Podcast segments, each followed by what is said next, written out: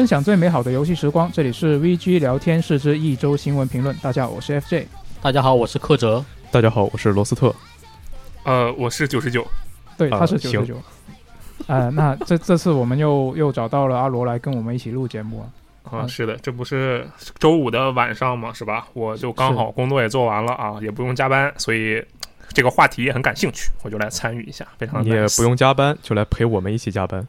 呃，对，这说明什么呢？这说明这一周的这个新闻啊，实在是太劲爆了，让我忍不住想要陪你们加班。对啊，就是本周这个 PS 加的会员的全新订阅服务，不是已经在亚洲地区上线了吗？那嗯其实我们作为呃港服玩家，能够比这个欧美服和日日服的玩家更早体验到这个服务，其实本来照理来说是一个好事啊，但是实际情况却是状况不断，就引起了很大争议嘛。那这个事情其实信息量还挺大的，我感觉得就逐个逐个来慢慢说啊。首先我在正式开始说之前，我得先上一个保险。就是我自己每次看到大公司做一些看起来很蠢的事情的时候，我就总是忍不住去想，就他们这么做究竟有什么好处呢？啊，因为我很就完全不相信这些大公司会做一些损害自己利益的事情嘛。那通常来说，肯定会有个什么别的利益去吸引他们去这么做。那所以，我之后啊、录这期电台，可能有些话听起来像是在给他们找找一些什么理由啊，找借口什么的。但其实并不是这样的，我只是想为这个现象找出一个比较合理的解释，然后尝试弄明白为什么会发生这样的事情。然后你在评论区就会被说：“哎，这个人怎么开场这么多废话呀？”然后还说到底还不是要给索尼洗，被扣个帽子。那当然了，你不说的话，你就直接被扣个帽子，没什么区别。啊，那那扣那扣就扣吧，反正我自己就是遇到这种事情，我就忍不住要去就找一个合理的解释嘛。就他嗯这个事情既然发生了，我觉得他肯定是有一个呃，在某一个层面来说，它是有一个合理的逻辑的，是吧？照理说。那所以我还是忍不住这么想的。我们现在看一下这个服务上线之后有什么不对劲的地方嘛。首先第一个就这个游戏库的问题啊。啊，那这个服务最初它公布的时候，它是提到说，第二档服务、第二档会员啊是有多达四百款的这个 PS 四和 PS 五游戏，然后第三档是有多达三百四十款的经典游戏。那实际上线之后，它是一个什么状况呢？就是所有加起来，我数了一下，它都不超过三百款，而且这个不超过三百款，它还是包含了同一个游戏的不同语言版本以及不同世代的版本，就是同其实同一个游戏，然后 PS 五算一个，PS 四又算一个，就非常的尴尬。哦，对，就之所以 FJ 会这么算，是因为其实你在 PS 五看这个游戏库的时候，它就真的是把同一个游戏的不同语言版本或者不同设备版本是对，分它就开显示的。各占了一个格子，那我会就直接数很奇怪格子比较比较方便嘛。并排看到有三个最终幻想十，啊，是，所以这就当时数下来就是啊，你已经已经把这些啊凑数的这种凑数的形式来展现，然后还不超过三百款，就跟你之前官宣的光是第二档就已经有多达四百款的这个说法，就完全是差这差的太多了吧？那这个服务它上线的当天，其实苏活当时写那个新闻啊，它的标题是 PS 加订阅服务啊、游戏库完整名单公开。那我当时就跟他说啊，你要不要改一下这个标题啊？你要不要改成首发名单了、因为你还不确定它是不是完整嘛。因为毕竟跟之前说的四百款也差太远了。然后苏活说，你如果非要说完整的话，那它永远都完整不了啊，因为它服务都已经上线了，收费呢还能不完整的吗？啊，这个就是宣传欺诈啊！苏活对这个事情就感到很生气那这个年代大部分游戏都是宣传欺诈。啊，我也是这么觉得的。我我其实觉得这里面有一个可能说是背景嘛，就你们嗯。当时应该是都没醒，然后四点多当时啊，对，然后苏活在群里说了一句说，这个哇港服的这个订阅服务这么早就上了，他在群里说了一句嘛，对吧？是。然后我看了一眼，当时群里只有我醒着，好像是这个样子，我也不知道为什么当时我醒着，然后我我也就来劲了嘛，你知道我是这种订阅制的忠实爱好者，无论是嗯 XGP 啊，还是那个 NS 加里面的那些老游戏啊，还是说这边这个 PlayStation 这次这次服务啊，我都很感兴趣的嘛。然后我就跟他一起研究这个东西，然后就是你能明显感受到苏活他一开始是一个哎很激动、很兴奋的状态，啊，来了来了这样子。对，逐渐开始就滑坡他的体验，最后他发现自己升级要交那个差价的时候，他整个人就彻底疯了，就崩溃了。我我感觉他是这样的。他后来我们两个一直就是为了不不打扰你们嘛，我们两个一直是在那个 QQ 私聊的，哦，然后就我能看到我这边屏幕就一直他在。他在发泄，他在谩骂，就这个东西原先不是说有吗？这怎么没有？这怎么又多收钱了？就一直在说。我们既然错过了这个部分，你们应该直接在群里发，这样我们醒来又可以看得到。对，醒来就可以吃瓜了。那天我半夜的时候，呃，反正我躺下的时候，苏活还在，好像在剪电台吧。然后哦三点多的时候，我醒了一次，我看他在电脑前面。四点多的时候，我起来，我看他在电脑前面。五点起来，我看他在电脑前面。然后我就当时我的想法是，哇，他居然剪电台剪到第二天的凌晨，这么努力的吗？然后我想，那剪电台，那我也帮不上什么，我就就躺也没看他屏幕嘛，就躺回去了。结果后来才知道，他是在发那个就是新的会员。他在整理那个名单。嗯，那苏活其实他当时那个标题，我觉得还是有一定道理的，因为你真的非要说完整的话，那确实没办法完整啊。因为订阅服务的库它肯定一直是动态的嘛，就你不先不说有没有离库嘛，虽然官方已经确定它是有离库这个设计的，那起码它是会陆续加入新游戏的嘛。呃，因为那个 PS Now 的游戏里是很多的，你哪哪怕把那些就是只有云游戏版本的扔了，那些能下载玩的也有七百多个吧，好像、嗯看了一个国外网站的统计。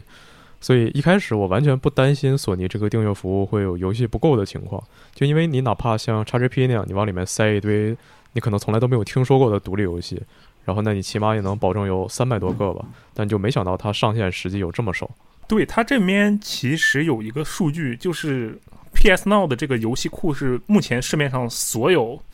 订阅制服务里面最多的。嗯我看的是 GDC 的演讲，然后它统计是二零二一年的年末吧，当时 PS Now 里面是有九百多款游戏，嗯，这么多对，所以对，所以说他说我们会有四百多个游戏，然后在这个新的 PlayStation 呃服务里面，我当时觉得这个他完全不是在吹牛啊，因为你想啊，他原本 PS Now 有九百多款游戏，并且最重要的是，他也明说了，说我们这个新服务在一定程度上是要整合这个 PS Now 和 PlayStation Plus 的，对不对？他是是之前说过这个事情的，嗯所以那作为一个替代品。它没有理由缩水缩到那么严重，对不对？而且他就也没有说我们接下来的游戏还是有九百款，他只说了四百款，那就觉得嗯洒洒水了，轻轻松松。结果没想到是这个样子。嗯然后我我看到了一个说法，说这个呃，当然这只是传闻啊，说到时候美服、日服上线的时候数量还是不一样的。然后说日服应该是最多的，其次是美服，然后港服是最少的。但是这个具体是不是，就我们到时候可能还得再看。嗯就老实说，我和你们的就观点或者说想法吧都不一样，因为他在他不是分两批公布吧？先在服务上线之前公布了一批，对，然后正式上线当天又公布了一批，然后在公布第一批游戏的时候，我就感觉索尼已经把就是近年能拿得出手的游戏都都塞进去了，然后数量还是远远达不到四百款。当时我就觉得，就是这个游戏库，就算后面它还会就上线的时候再加游戏，就怎么看都不像是能够到四百款的。然后就是索尼，就他的一个态度是打算就是出了新游戏，既就按正常的方式先卖一波，然后等热度过去以后再往那个订阅服务里面塞嘛。然后除非他就是良心发现，然后不想辜负玩家的期待，然后把自己所有家底都霍霍上，但就是到不了十百款的。你都已经说他把所有拿得出手的游戏都放进去了，然后你还觉得他不够良心，还辜负玩家期待，把自己所有压底都没加上。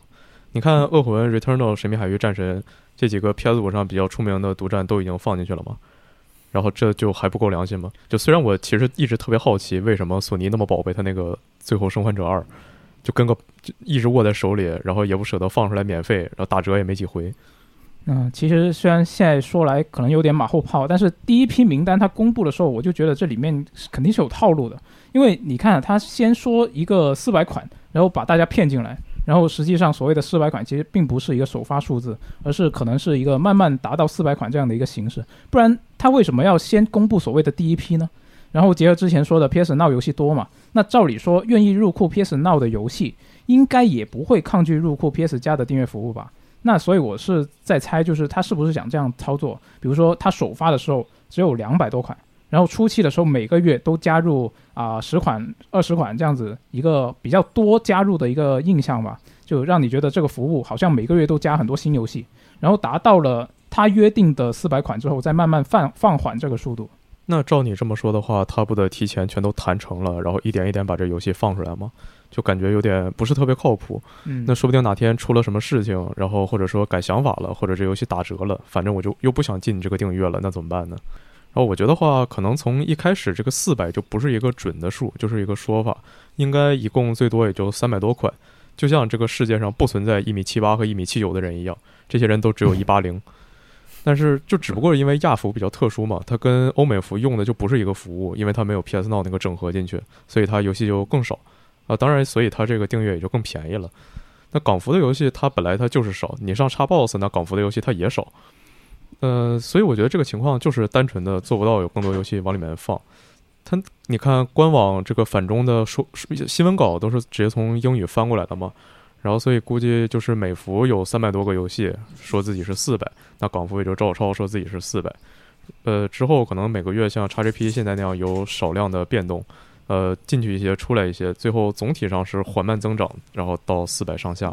啊，你说到他这个英文稿，我觉得就有一个值得注意的，如果他本来就是按照，比如说他是按照美服的那个一呃官方的说明稿来翻译的，那为什么他美服的？那个游戏库也这么少呢？是不是？这个就是一个疑点啊。那反正总之现在就是这样子了啊。当你觉得这个是不是虚假宣传啊的时候啊，其实人家已经早早就做好了准备。因为你认真看的话，你会发现他最初的公告里面他说的这个四百这个数字后面其实是有个星号的。然后你往下一拉，你会看到它写着游戏目录可能因市场而异，也可能随时间变动。这个算是大厂的法务基本操作吧。嗯，我觉得它可能是索尼最近干这些事儿里，这些不合理的事儿里最合理的一个事儿。就不过我当时觉得，就是它这个呃，根据市场或者时间变动，应该是说，就是之后可能会有一批游戏就突然离库了，就没得到那个宣传的四百款，就以防万一打个补丁。但现在看来，好像并不是这这个方向的。对，就是你直接看它这个东西，你就会想到先想到你刚刚说的那种情况嘛。但实际上就是它跟现在出现的这种争议，它就套上了。嗯，我我觉得这个就像刚才九十九举的那个例子，就一个人说他他是一米八，然后你会心想啊，那他可能就一米七八、一米七七、一米七九吧。结果你发现这人他妈一米六，就 差的实在是太多了，然后大家又惊呆了。嗯，那那就是像我一开始说的，就忍不住会想他为什么要这么做嘛？然后我怎么想都想不明白。就现在，其实大家也会有一些自己的猜测，比如说有人觉得说，他这么做是不是为了试探大家的底线啊？你先上亚服，然后呢，用一个啊残缺不全的游戏库啊，试探一下大家是究竟能接受到什么样的程度啊？但是如果是这样的话，你试探到用户的那个接受接受这个程度，那又怎么样呢？因为他毕竟已经说过了会有四百款，那他最终不还是得要做到吗？因为不然就真的是虚假宣传了嘛。然后还有人就是说啊，这个也是苏活的他的一个想法，就是他觉得他就是拿亚服做测试服，测试服，那他是先上这个亚服，然后进行测试嘛。那反正亚服玩家没人权嘛。那我就觉得说，如果他要测试的话，他有必要拿一个不全的库来测试吗？他直接拿一个完整的库测试不就好了吗？就假设他，比如说他 PS Now 的那些啊，他原本其实都是可以拿来用的。假设是这么一个前提的话，就反正就。想不明白究竟为什么要这么做？那我感觉你这两个说的都是一回事儿。你这个测试底线不也就是测试服吗？就测试服也就是测试底线嘛，只不过多了一个呃亚服玩家把这个消息传到欧美那边的步骤。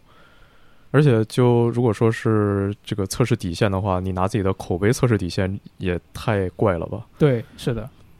然后总体来说呢，就是这次从头到尾什么事情都特别乱。它游戏的阵容也在变，然后它订阅的价格也在变，它游戏的分类也在变，就让我怀疑是不是这个服务上线的太仓促了，根本就没有准备好。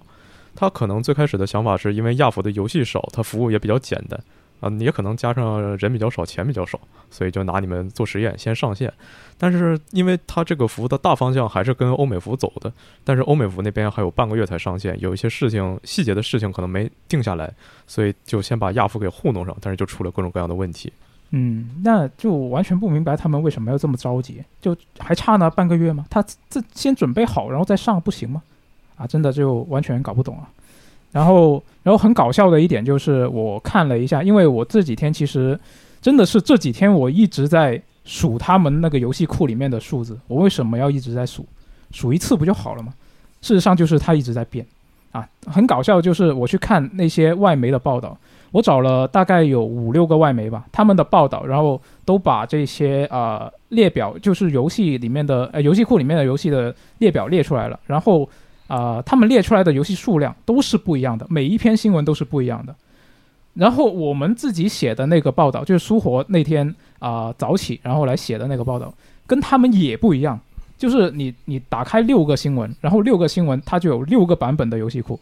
就非常的神秘。然后现在它的官网上面的那个列表，跟你在主机上看，它也是不一样的。然后上线的当天，其实它整个列表都在变。你别说上线当天了，它就上线的第二天、上线的第三天，到今天我们录电台的早上，它也还在变。对，今天今天早上发现就是这个 PS 四、PS 五游戏库，然后少了六个。就有没有一种可能，就是这是索尼为就全球的游戏媒体准备的一个盲盒？啊，这样的吗？给我们提供一些内容创作的空间是吧？他他可能是为了测试，就是说这些游戏媒体。哪个是真的自己在产出内容？哪个是扒了别人家网站的内容？哦，哎，有相同的，你看到相同的就是抄人家的是吧？对对对，相同的在看发布时间嘛。那你知道了，你又能怎么办呢？你给我们打钱吗？以后不跟这些媒体合作了，我只和那些啊自己去发新闻的媒体合作。我瞎编的了，真的就是完全瞎编了。这个那些媒体你都不相信我们官网写的东西，你还自己去验证，以后不给你们提前游戏了。反正就今天，就它就一个薛定谔的游戏库一直在变。有人说妖怪手表的试玩没了，然后说光之子没了，说环法自行车二一没了。昨天我看有这个说法，然后昨天我看的时候，我这边妖怪手表和光之子都还在，但是我确实环法自行车二一没有了。呃，然后今天看的时候呢，就是环法自行车出现了，然后但是在苏火那边光之子没了。过一会儿，我们发现是你在你搜索会搜不到它，但是你在库里挨个找能找到。呃，然后苏火又发现那个叫什么驾驶俱乐部三，赛车计划，赛车计划，赛车计划三，它突然出现了。然后我和 FJ 就没有看到这个游戏。对，我我们在说，哎，多了一个吗？我我这边看一下，我们就在自己机器上看，在各自的机器上看都没有啊。过了可能能三分钟吧，然后苏活上自己的机器看，在他那边又出现了。对，然后然后我们再回来看，然后他又有了。对，啊，就很神秘啊。那反正现在他就是，我不知道他现在可能也还是一个一直在变的状态吧。但是呢，他现在 PS 加的官网以及主机上的宣传文案，他就已经改了啊。还有他后续发的那些呃博客文章啊，他其实都已经改了。他从原来说的明确说第二档的那个四百款。高达四百款啊，多达四百款，它现在改成了数百款或者是过百款的 PS 四、PS 五游戏了啊。但是它最初官方博客公布的，就是最初公布这项服务的那个博文，它还没有改。然后说他现在已经把自己这个一米八的说法改成了一身高一米有余。是的，确实是。啊然后可以，我觉得可以对比一下 XGP 那边的官网的文案，它写的是超过一百款高品质的游戏，那它实际的数量是四百多款嘛？那他的意思是里面有两百多款不是高品质游戏，瞎说的，牛逼可以啊。然后另一另外还有一个问题啊，就是上周不是公布了那一个第一批的名单嘛？那实际上跟现在上线的那个库也是不一样的。像是经典游戏里面也有很多变动，像我们的我们给我们供了一篇稿子的作者耀夹，他的稿子本来写的那些例子也是被迫啊强行就中途就被迫要大改这个文章。啊，就非常的尴尬。就我就在想，如果你这个名单没有确定的话，那你第一批的名单你公布来干嘛呢？就想不明白。名单公布出来给你信心啊，让你提前大致知道有什么，但实际有什么还是要等它上线了详细去看嘛。但是这就又回到说它所有东西都特别乱那个问题了，就感觉索尼现在自己也没想明白它各档的定位是什么。比如说之前我们会有说有一些。呃，就第三档它都是一些老游戏嘛，嗯，然后但是它里面还有一些重置游戏，就它把实际上它把一些大家理论上认为应该在二档的游戏放到三档里了。啊。当然了，你回头再去看的话，你会发现它官网写的是二档斜杠三档，它没有细分，它就是要让你以为是呃像之前那个样子那么放，但实际上就把一些不是特别老的游戏的重置版放到了第三档。但实际上这些游戏呢，又有不少都在你买了一档会员就就有，就是普通会员就有那个 PS Collection 里面是，吧？嗯，对就不知道他要干嘛。为什么我买了一个三档的服务，然后里面是一档服务的游戏？嗯非常的鸡贼。他看到这个服务的那个名单的时候，原本我是觉得，哎，他这个说法就是，我觉得他有一种至少是引导在里面吧。嗯我就觉得，嗯，他这里面，比如说他说的那个《死魂曲》啊、《红旗战士》啊这些东西，都是啊经典游戏。同时，这些经典游戏还有很多很多。对，结果到了现实情况，你会发现，呃，连《生化奇兵》都算经典游戏。我不是说《生化奇兵》不经典，但是嗯就相当于是我们在聊天的时候，我们说，哎，最近你有没有玩老游戏啊？当我说老游戏的时候，我肯定说的是 PS 二这个时代极值钱的游戏。嗯，然后你跟我来了一个就 PS 三时代，而且还不是 PS 三时代初期的游戏，我会觉得就特别离谱。然后更离谱的是，我看他的那个经典所谓的分类，他把《黑手党四海兄弟》最终版也算作这个经典游戏了。就为什么？因为四海兄弟那个最终版，它理论上来讲，你可以说它是四海兄弟的这种重置版嘛，对吧？嗯然后，但问题在于，它跟像是其他的《生化奇兵》的这个高清版啊，或者是这个呃暗黑血统的高清版还不一样，它的内容都是一样的。那《四海兄弟》这个最终版实际上是完全大改了。内容整个这个系统啊、画面效果，只有剧情脉络是一样的，剩下的哦所有东西都是不一样的。就其实理论上它应该是一个新游戏了。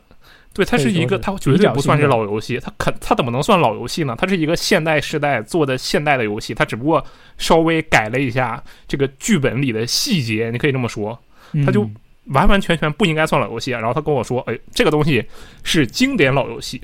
然后你再发现，哦，最终幻想十。杠二不是经典老游戏，我真就无语了。就是它这个东西到底是怎么分的，确实是 让让人很奇怪，非常奇怪。嗯按它这个分法，如果说《最终幻想七》重置版进去的话，也得在这个栏儿里。对他，他把这个《四海兄弟》最终版放到经典老游戏里，就跟他把《最终幻想七》重置版放到经典老游戏里的逻辑是一样的。当然，如果你觉得这个《最终幻想七》重置版那确实是经典老游戏，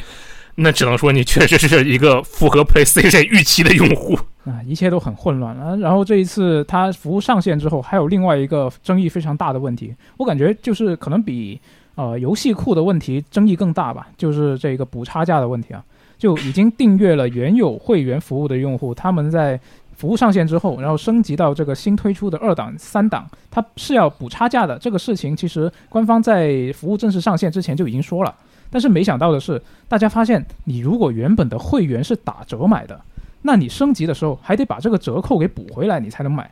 那有玩家他就根据这个呃，针对这个问题，他去联系了港服的客服嘛，然后他就收到一个回复的邮件。那邮件里面就写了，就是以折扣形式购买的汇集以及兑换码兑换的汇集是不能享受其他优惠的。呃，享受了折扣的汇集要升级是确实是要把这个折扣的差价给补上。然后那个邮件里面呢，还把这个啊、你要怎么补这个差价的那个公式给详细写出来了，还给你举了例子啊，上数学课啊。然后也就是说，这个官方是确认了这个折扣补折扣差价并不是一个系统出错之类的意外原因，而是他们确实规则就是这么定的。就我也确实是第一次看到，就是推出新的那个订阅服务的时候，就是不仅不让用户占便宜，就反倒还得让用户多掏钱的操作。就比如说，就大家这种外卖软件嘛，都知道就是他们的那种福利补贴，比如说像还有首单优惠这种东西，就你第一次少收有钱，但是可以刺激消费嘛。但我确实是不理解索尼啊，为什么还要补差价？啊，我觉得这个事情很离谱的一点就是，你从他那个客服的回复里面，你是可以就阅读出一种一个一个信息，就是官方似乎觉得这个补差价升级汇集是一种优惠。就他，我直接读他的那个文案，我就感觉是这么一个意思，就完全一下子我是完全 get 不到他的脑回路是怎么想的。然后我后来认真想了一下，我猜他的逻辑是这样的。就是你正常升级会员，比如说你从第一档升到第二档，你要补两档之间的差价嘛，啊、但是因为你上次买会员已经享受过一次优惠了，对吧？那这一次升级，如果只补两档之间的差价，就相当于你这次买的这个新的会员也享受了折扣，那前后又一共享受了两次折扣，所以他说不行啊。但是就呃，你说这个已经给出去的折扣再要回来，真的是啊闻所未闻的，就跟柯泽说的是一样。哦，哎，你这么说，我好像稍微能理解一点点，是不是就类似于一次购买里不能同时用两张优惠券，不能用两张折扣券，差不多这个意思？对，类似就是这个意思。我的天，太离谱了，行吧？我之前有过一个想法，就是会不会它这个新订阅制的逻辑不是说你买了会员，然后获得了这个服务，是你要把钱交到了一个水平，然后才买到了这个服务，顺便拥有了会员的资格。啊，就你必须要完成付款总额叉叉这个行为本身，然后才是算数的，系统才会给你判定，才给你反馈。就呃，因为它所有的原本的会员都被转成了一档的会员嘛，嗯然后这两个东西它的服务内容是一样的，它的价格也是一样的，然后我们就理所当然的觉得这两个东西是一样的，但很可能它俩就不是一个东西。就是说，如果你不升级的话，那就这么着了。你之前这个在我这儿的优惠我就给你了，但如果你想要升级的话，你得先补钱。你交到这个钱，你成为一个真正的新会员的一档会员，新一档会员对，然后你才能通过补差价成为新的二档会员、新的三档会员。哦如果你没有的话，你就必须得，你就就就没有也没有什么必须了嘛。你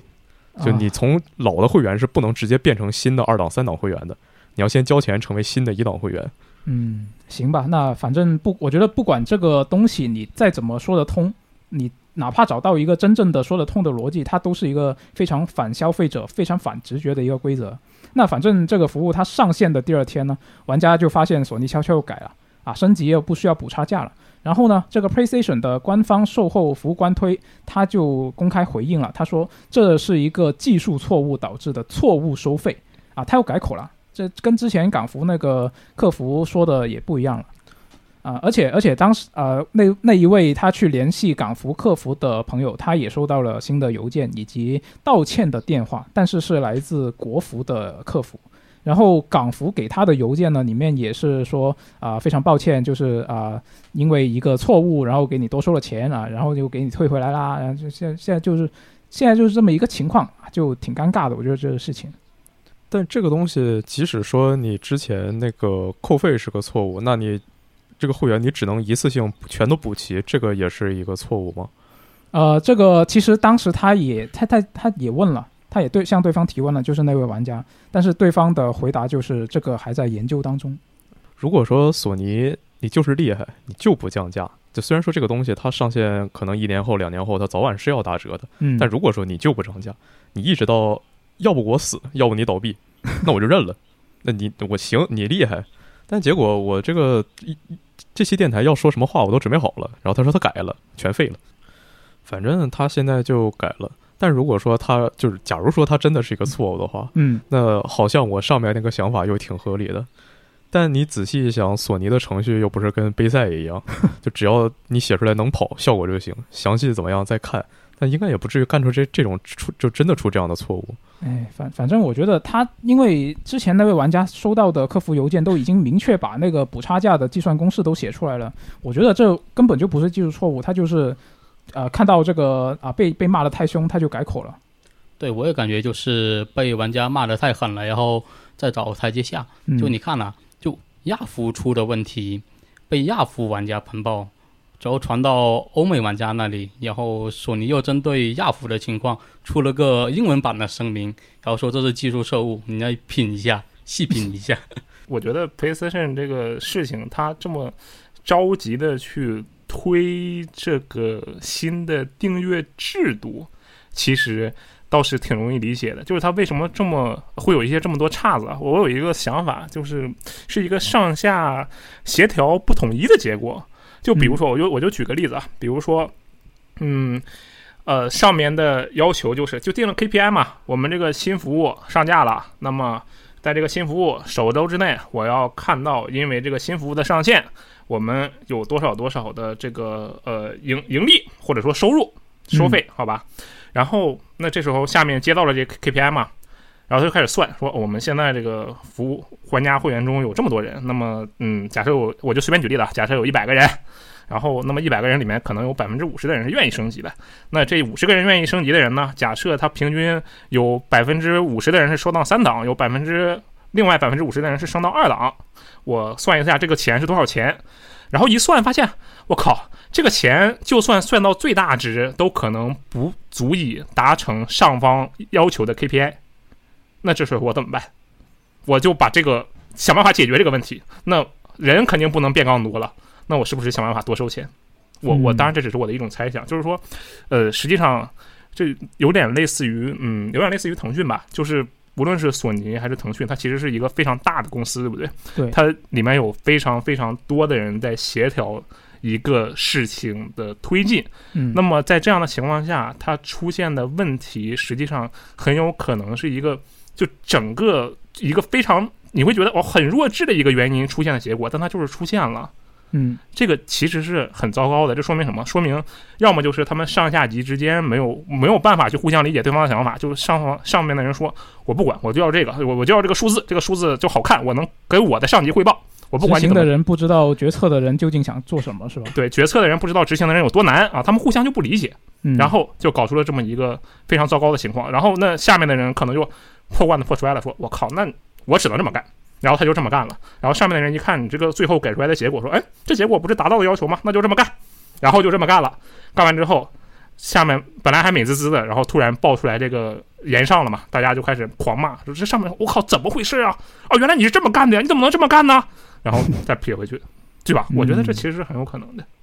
啊，另另外另外说一个比较有趣的事情嘛，就是啊、不是有人给港服客服打电话嘛，然后就有人把这个电话录音给传到 B 站了啊，我去听了一下，这个港服的客服呢，他真的非常的实诚啊，他完全不跟你绕弯子说那些什么客服的话术，直接就是说啊，没错，这种情况呢是要把这个折折扣给补回来的。啊，那我觉得这这个客服他真的很强。我有个朋友，他是在广州某个银行啊、当这个支行的客服主管嘛，然后我就让他听了一下这个录音，让他评价一下。然后以下是他的原话：他说这个客服呢，他是一点服务、一点安抚都没有啊。如果在我们这边呢，呃，打分的话，那估计就是一个一星的客服啊，最高是五星啊。不过人家索尼够底气，可能给客服的指引就是那些人爱买买不买滚的一个态度。那客服他就没有必要做出任何安抚的措施。啊，因为这个安抚和套话的存在呢，它的一个根本的原因，其实就是因为你这个公司不够牛逼啊。因为你看，呃，同样是银行，四大行的客服，他普遍的心态就是要拽一些的，然后小银行普遍的态度就是好很多。哦 F 这个同学这么厉害的吗？我天！哎，不过我突然觉得，就这个其实跟你的个人有关啊。嗯你不是说你平时就很平淡吗？没有什么欲望这个样子。嗯嗯，但你这么一说，好像就很符合这种客服的这种啊平静，能够跟人好好沟通这样的一个需求。就电台的主持人可能也是这样的，是不是？啊，这样的吗？我觉得，嗯，我觉得你很厉害啊。吹一波好的，谢谢你。啊，那那整个事情看下来，其实我自己的一个感想就是，整个事情它上架服务上架非常的仓促，然后上架之后这个情况非常的混乱，然后让我这一个本来应该广而告之啊，它上架了，我们玩家多了一个可以享受的新服务，然后让我这样的一个啊位置的人感到非常的尴尬。然后这个事情，我觉得大家应该有不同的感想吧。比如说苏火，他就是对这个事情非常的生气，他其实有很多话想说。他已经在我们就是我们录电台会准备一个大概的文档嘛，然后在下面是记录一些我们要说的要说什么，大概记录一下。然后苏活他打了非常非常多的字，但是他不愿意来参加这个电台，因为他说他怕情绪失控。其实我跟他说，我我们需要的就是情绪失控啊，你来失控一下，我们这一期节目效果就很好，是吧？但是他不愿意，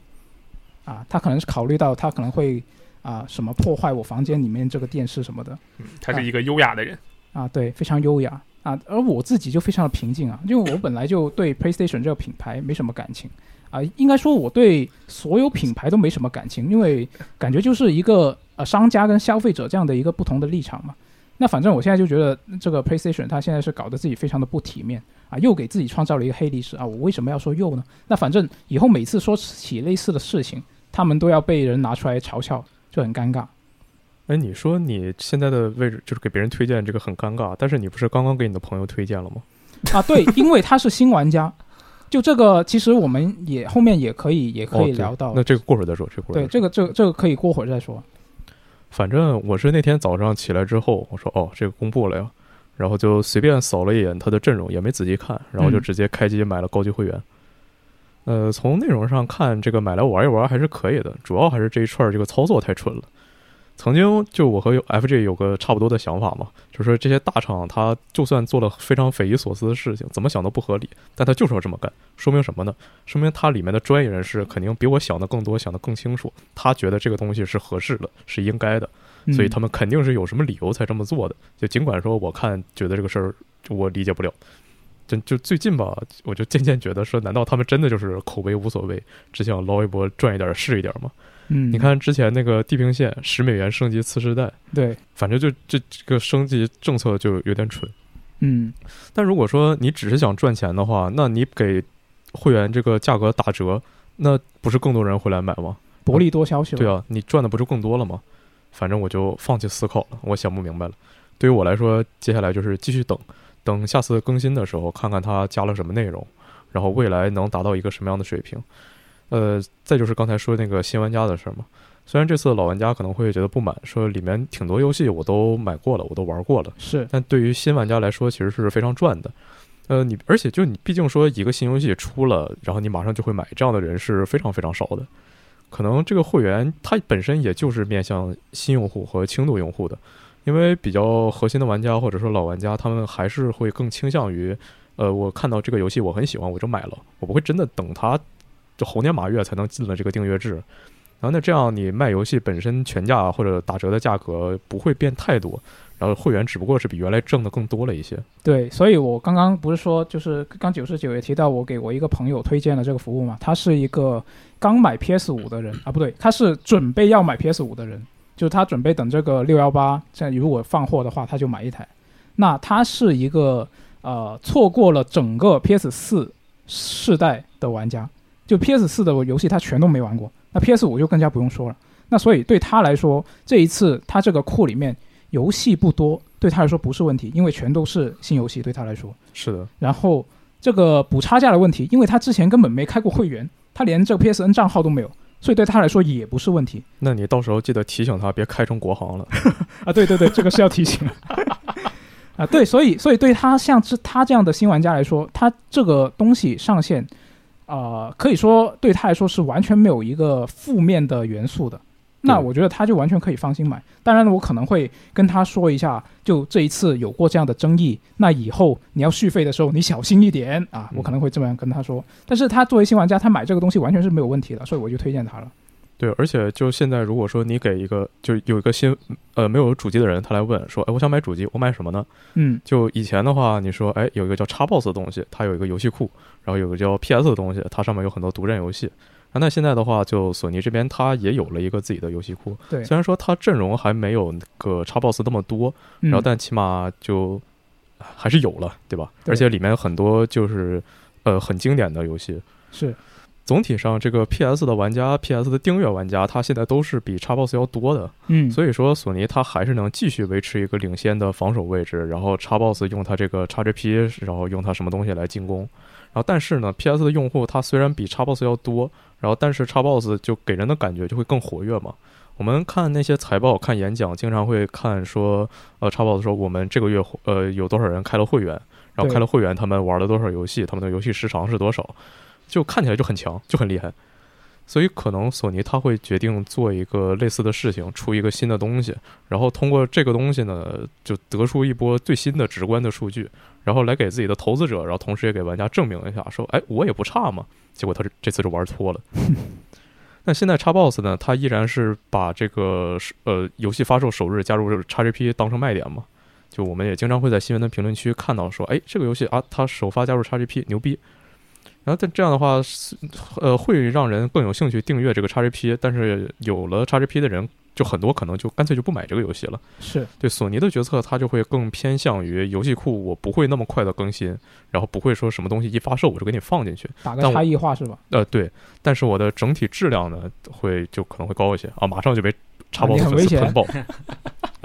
就起码说这些老游戏，呃，你能查到它的评价是什么样的，它的品质是有很多玩家认证的，你管它好不好呢？其实那个我我我帮九十九说一句话，就说一句，就是他刚才说的那个 PlayStation 这边的订阅制服务可能更质量更好。这个事情并不是说我们觉得它质量更好，实际上你看它的那个已有的作品里面的那个就是 Meta 的平均分，你就能看出来，它确实是哦平均分更高，因为它的新游戏更少，也就是说它的不可控游戏其实更少。哦，就 XGP 那边它可能呃，因为它数量多了，它可能那个平均分就会被拉下来，是对，真的就莫名其妙什么都有的感觉。XGP 那边是这样的。那个嗯那个叫什么《黄泉之路》是吧？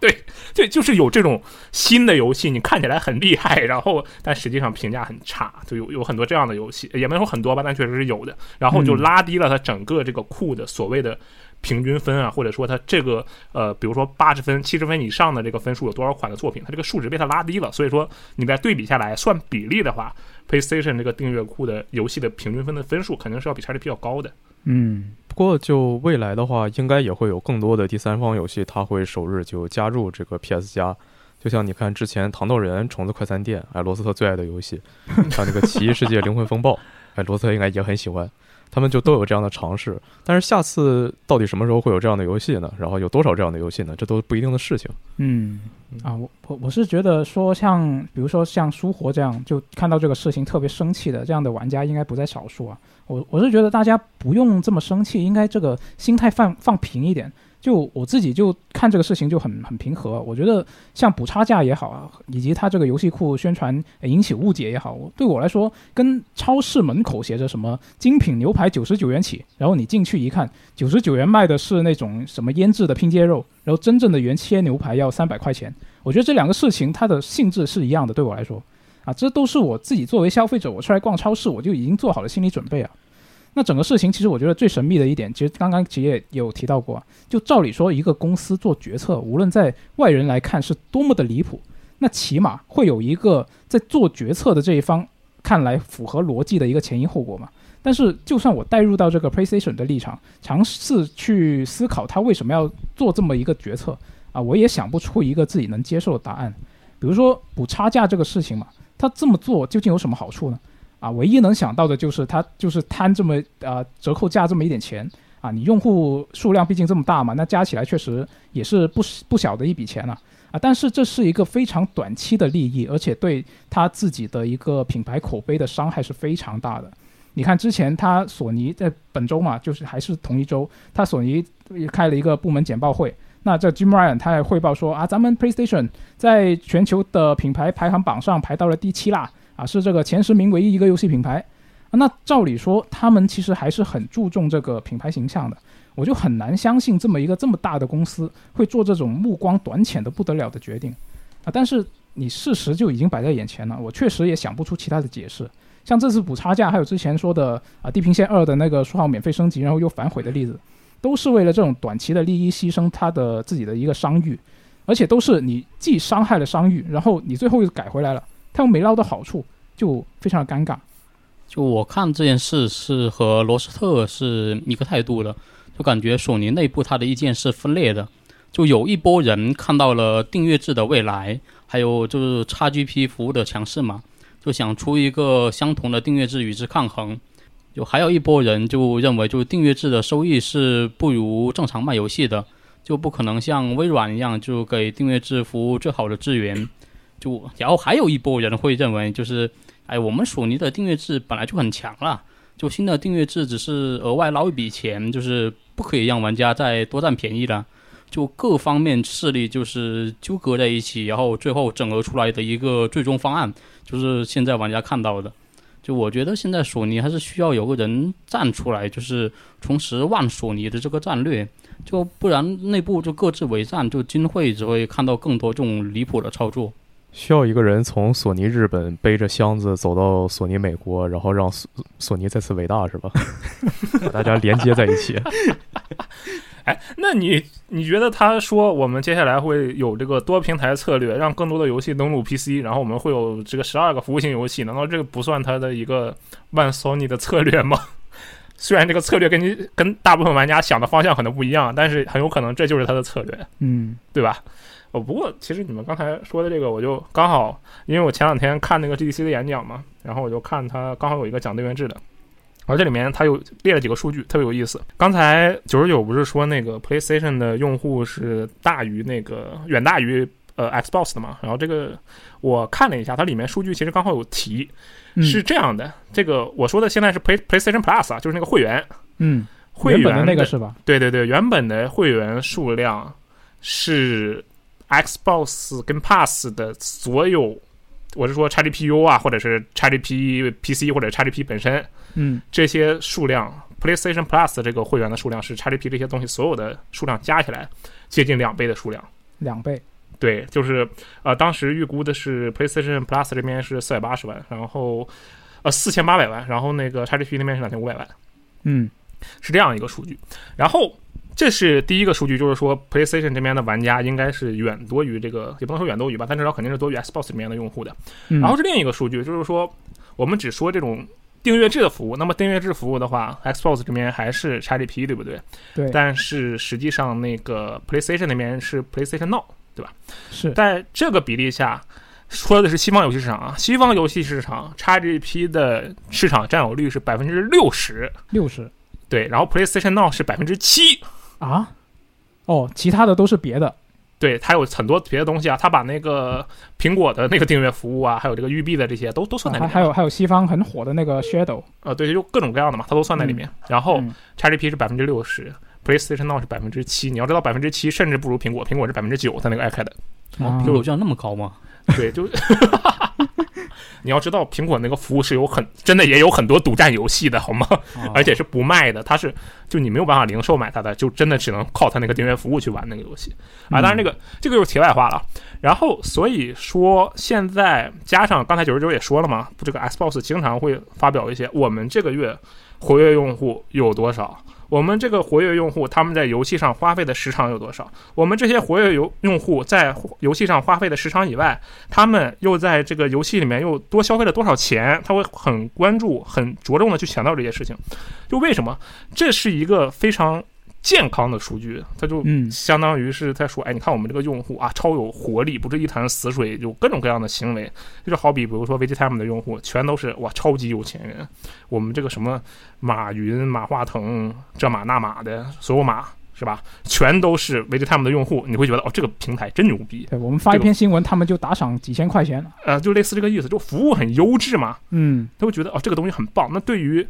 如果我们如果 VGTime 是一个这样的，就是有马云、马化腾这种用户，都都是这样的用户的话，那你觉得他肯定不会缺少这种无论是投资啊，或者说其他的现金流，对不对？嗯，他肯定是非常非常受欢迎的，大家都想来参与，都想来加到这个呃投资，都加到这个股东里。那么相比之下，可能 PlayStation 这边也就需要一个方式来证明自己的用户也是哎有活力的。我们这嗯用户也很年轻，而且我们现在量还大呀，对吧？对他如果也能证明他的用户有同样的这种活活力的话，那实际上他就完全相当于是完全胜利了，因为他原本的存量就已经比 Xbox 这边要大了。是对吧？那所以他就要想办法证明自己有这种有活力的用户，所以他需要用一种方式把他现在已有的这些存量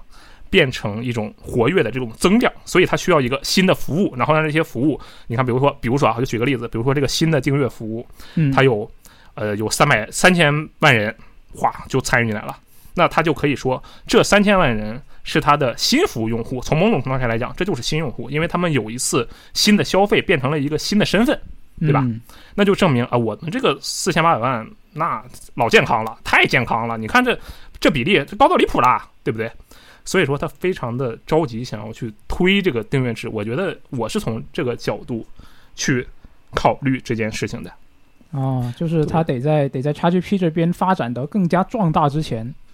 他就去把这个事情给完成了。其实理论上来讲，XGP 的发展，就它你要说它壮大呢，它当然很壮大，但是这是在订阅制服务这个限制的条件下，它是很壮大的。嗯，如果真把它搬到台面上去跟那种，比如说跟他刚才说的 PlayStation 会员来比，但实际上，嗯，可能有些朋友就说你 PlayStation Plus 那是一个就能联机、能上传运存档，它跟这种纯订阅制服务是不一样的。对那其实有另一个数据，就是 Xbox Cloud，就是这个这个呃 Gold 那个金嘛，对吧？嗯就是那个金会员金会员，对，嗯金会员的数量就只有 XGP 用户数量的三分之二，它是更少的。嗯对，所以说这里面的这种用户的就比较啊，实际上差距是很大的。所以说，索尼要赶紧用这个优势去把我们的这个优势转换的更强大，然后让这些呃 Xbox 这边一直在宣传的他自己的所谓的优势，看起来跟他们他们也有，他们需要这一点，所以才可能就很仓促，就啊、我要退出这个服务。然后哦至于为什么这么混乱啊，那也不好说，对不对？嗯而且其实就总体来讲，现在看来，这个订阅制服务虽然我们感觉这个讨论的很红火啊，但实际上它所占的那个收入的市场份额是不大的。嗯真真正意义上的大头还是游戏内的这个消费，游戏内消费会占百分之八十的游戏产业市场市场收入。但是，但是有一点就是，这也是 Xbox 这边，你看他疯狂的主动出击嘛，就是因为这些消息都对他都很有利。Xbox 这边就说，哎，使用了这个我们的这个订阅制服务啊，用了我们这个订阅制服务的玩家，他们连在游戏内消费的钱比例也增加了，就用了我们的订阅，他花的钱更多了。就是因为他不停的去公布这些数据，所以他才上索尼就被迫不得不去接这些招。我觉得是这样的。哦，啊，那总之这个事情我觉得肯定还没完啊。你看、呃日服、欧美服它之后还会陆续上线嘛？那他们首发的时候会是个怎么样的状况？然后港服的情况会不会有改善呢？这都得之后才能观察得到啊。但是可以肯定的是啊，索尼它是再一次伤害了跟老玩家之间的感情嘛。那我觉得留给索尼他们的机会已经不多了啊。我感觉我玩了 FIFA 之后，我现在的评论有点有点王涛的感觉了。那个解说是吗？啊，那刚刚其实也有提到过，索尼它是在本周举行了部门简报会嘛。那 SIE 板块当然是由这个 CEO 兼总裁 Jim Ryan 来进行汇报了。那他是在这个简报会上面确认了一系列信息啊，包括啊软硬件的业务表现啊，还有未来的展望啊之类。那首先第一个信息就是中国市场的 PS 五活跃设备数量已经达到了六十七万台，然后按地区来排名的话呢，它是排到了第六名的。呃，中国市场每台活跃平呃 PS 五的平均累计消费是达到了两百呃两百二十三点三四美元，就约合人民币是一千四百九十九块钱。啊，中国市场的 PS 加会员就是老的那一个 PS 加会员啊，它的订阅数量是达到了二十九点五万，啊，这个这个数据我觉得还是很厉害的。就我觉得这个数据还是比较真实的。嗯，就以前我是个纯实体版玩家，就是买游戏买来，然后我不玩第二期也没关系，所以我把国服作为主力账号用了有大概两三年时间。哦，就如果不是工作需要，因为有的游戏不是只有港服有嘛，嗯，我就可能一直用国服账号。但是你买光盘的话，它有些呃特点兑换码你可能用不了啊。啊，他不需要啊，它也不玩 DLC 了。就可以买最最原始那个版本，还能省一笔钱。然后就是，如果就是，它也不是说有个累计消费一千四百九十九元嘛，对，就如果你纯算国服消费的话，我觉得是做不到的。就因为国服的游戏是真的是非常少，就里面根本就就基本上没有到值得入手的全价游戏嘛。嗯，所以这个数据肯定是统计了，就是你这个 IP 地址在国内，但是使用是外服账号的这部分玩家。我觉得他应该也把香港算进去了，因为他前十名里面是没有香港、没有港服这个东西的他我觉得是不是这个原因？是因为有原神。啊啊，是因为这样吗？我觉得应该是因为有原神，这都是原神的功劳吗？原神肯定占了很大一部分功劳。啊，那那原神很厉害啊。原神就是很厉害，就是如果国服是一个正常的市场的话，它现在嗯绝对是一个非常非常重要的服务器市场。就你想象不到原神为 PlayStation 赚了多少钱，不然它何必呢？天天在微博上被骂成那个样子，还要发这个东西。嗯，就然后根据那个数据统计嘛，就是它 PS 五的活跃设备数是六十六十七万台，就确实没有我想象中的高。呃，不过考虑到还是有一些人就是在买电子设备的时候就不希望加价买，就不希望就是这部分多的这部分钱给黄牛嘛，就可能还是有很多人在观望，所以这么看这个数据其实也还好。嗯，他观望到现在，除了这个升级的事情，还会买吗？我在想，不好说，确实不好说。不好说。那除了这个硬件的情况呢？这一次的简报会也提到了一些软件相关的消息嘛。啊，首先第一个就是《地平线：零之曙光》《往日不再》和《战神》这三款作品的 PC 版，它的累计销量和累计收入是公开了。啊，二零二零年发售的这个《零之曙光》呢，它的 PC 版销量是达到了两百三十九万八千份，然后累计收收入是达到了六千万美元。那今年年初才发售的战神 PC 版呢，它的累计销量是达到了九十七万呃零一千份，然后呢，累计收入是两千六百二十万美元。那官方是预计说，这个二零二二财年啊，就是现在才刚开始不久，那来自这个 PC 平台的净收入会有一个大幅的增长，会从前两个财年的三千五百万啊、还有八千万是增长到三亿美元啊，这个增长就很厉害。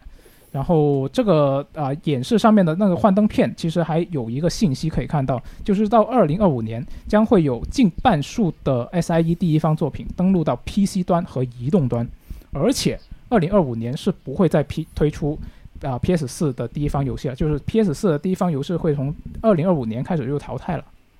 就他的那个第一方作品登录更多平台，我觉得是对玩家来说是好事的。嗯毕竟以后你玩你喜欢玩的游戏，可以不再局限于特定的设备，然后可以有更多的渠道来接触更优质游戏嘛。不过有的人是比较反感，就索尼这个第一方游戏登录其他平台的，就可能觉得之前就是这种只靠自家游戏撑起一个平台的这种魄力，或者说是一种浪漫吧，是非常讨玩家喜欢的。嗯，有有各种原因吧，就还有人是觉得你以前总是说 only on PlayStation，你这是一个虚假宣传嘛，啊嗯，，都有都有。啊，那反正我觉得你像你看它这个第一方游戏上 PC 啊，上移动端啦、做服务型游戏啊这些这些东西，我觉得起码是能够理解他们在追求什么利益的。那现在看来成效也不错，但我觉得你既然已经，我觉得他们肯定知道，就是你做这种操作的时候可能会让一部分老玩家不开心，那你不说给他们一些老客老客户的福利吧？那是不是至少应该小心一点？不要在别的一些不必要的地方再次激怒这些老玩家。我觉得他这个只只是因为这个游戏上了 PC 就不开心的人，那你可能做什么他们都会不开心。不过就是我们玩家就是可能也得接受一个现实吧，就是嗯时代已经开始变化了。像以前微软不是就是在国内就是就感觉就是在主机这边可能不入流嘛，被说是机弱势是吧？对，但现在他看他现在主推订阅制，然后我们也都说 XGP 好，然后任天堂以前不是 VU，哎烂的不行，但现在 Switch 那肯定很棒了。那为什么就是这两个都有变化？为什么索尼不能尝试把第一方游戏登录其他平台呢？就如果真的是喜欢独占这种形式吧，可以关注一下隔壁任天堂嘛，对吧？这才是真独占。然后，而且索尼现在游戏上 PC 也不是什么新鲜事了。所以就不必就是因为这个有太多的情绪波动。嗯，这个就变成另一个非常就是可以展得很开的话题了。嗯，啊，这这里就不多说啊。那还有这次这这个呃会议上还有一个信息是官方确认，PlayStation 工作室群是正在开发十二款服务型游戏，然后其中的两款是未公布的新作，将会在本财年推出。呃，它这个十二款游戏就感觉好多呀，嗯它这个东西给谁做呢？它十二款其实是呃未来几年，就是到二零二五年结束，二零二五财年结束之前，他会把这十二款就计划把这十二款全部推出。对，但是即使是这样说的话，你一个工作室，你说你最多做三个吧，嗯，那你这么分占去四个了。哦，那结合他这一次说的另外一个信息，呃，可以考虑可能相关吧，就是他说我们的收购还在进行当中，嗯，就可能还会收购能他可能更多工作室。弄一些专门干这个工作室。嗯感觉一八年到二零年那段时间，微软那边出了好多的服务型游戏，比如说像什么《盗贼之海》啊、《禁闭求生》啊、《嗜血边缘》啊什么的。嗯就虽然说《禁闭求生》好像现在也没什么人提了，《嗜血边缘》是出了可能没有一年直接就死了。呃，一盗贼之年我这海两周吧，可能也就。是的，行，那那那我还给他面子了是吧？就那个盗贼之海现在好像表现还行，虽然我对这个游戏极其愤怒，非常不满。啊，展开一下，展开一下。展展开一下，就是我觉得他完全没有关卡设计，做的跟屎一样。就哦瑞尔，你这个德行，别做神鬼预言了，你不配。哎原来如此。盗贼之海确实是他目前做的，就是可以说是相当好的一个服务型游戏了。嗯，它实际上就是虽然九十九很愤怒啊，但是实际上它现在一个固有的这个玩家群体粘性是非常大的，然后加上它其实每个月在更新那个新的那个冒险故事嘛，然后其实嗯就是整体整体的反馈还是很不错的，至少比光环无限强。我我很喜欢在它里面开船，然后挖宝藏，然后但是我非常不喜欢它一波一波刷怪，我打一万个怪，然后到处跳跳乐，到处找东西。我跟你讲，这个东西的原因在于，就你知道吧？你说明你没有找齐三个伙伴一起玩，你是不是没有找齐三个伙伴一起玩我有两个伙伴，差一个，不好意思。啊？有两个伙伴都不会觉得很愤怒吗？两个伙伴加上你不就是？哦，他得四个人是吧？我我们三个人一起愤怒啊！啊，哦这样的吗？我天，那可能这游戏确实不太行。但我我觉得其实就是有一个伙伴的时候，这个游戏的体验实际上就已经是指数级增长了。呃，确实，但是就它还有一些比较微妙的问题嘛，比如说昨天还是前天，我和我朋友一起玩的时候，我朋友先去接了那个任务，嗯。然后当时我在船下面，手里拿着钥匙，我然后他去接了任务，我就被传送到船上，我钥匙没了，然后我东西就拿不到了，我当场就啊行，打完这段我们就把游戏卸了，嗯，他觉得你应该在船里，不应该在船底。我的宝藏也都传底了，啊，反正就希望索尼之后出这些游戏表现好点儿吧，十二个游戏，呃，就哪怕说呢两周呢，起码还能图个新鲜玩一玩。嗯你，们你们说这十二个服务型游戏里面，是不是会有一个会是最后最后生还者二的这个多人模式？就是我觉得应该会有。一个，嗯，有可能。然后这十二个游戏，我不确定它有没有命运的的相关内容，哦，因为因为它呃当时说有两款未公布新作，他当时没有说未公布，他只是说我们有两款服务型游戏会在本财年推出，然后就有分析师问他，啊你这个包不包含命运相关的内容啊？他说不包含，我们这两款都是未公布的星座。那这哦十二款里面包不包括命运也不好说，命运三嗯，不知道。他他他出个资料片，他也也可以说是一个新的服务型游戏啊。出一个新的游戏，就叫《光环杀手》。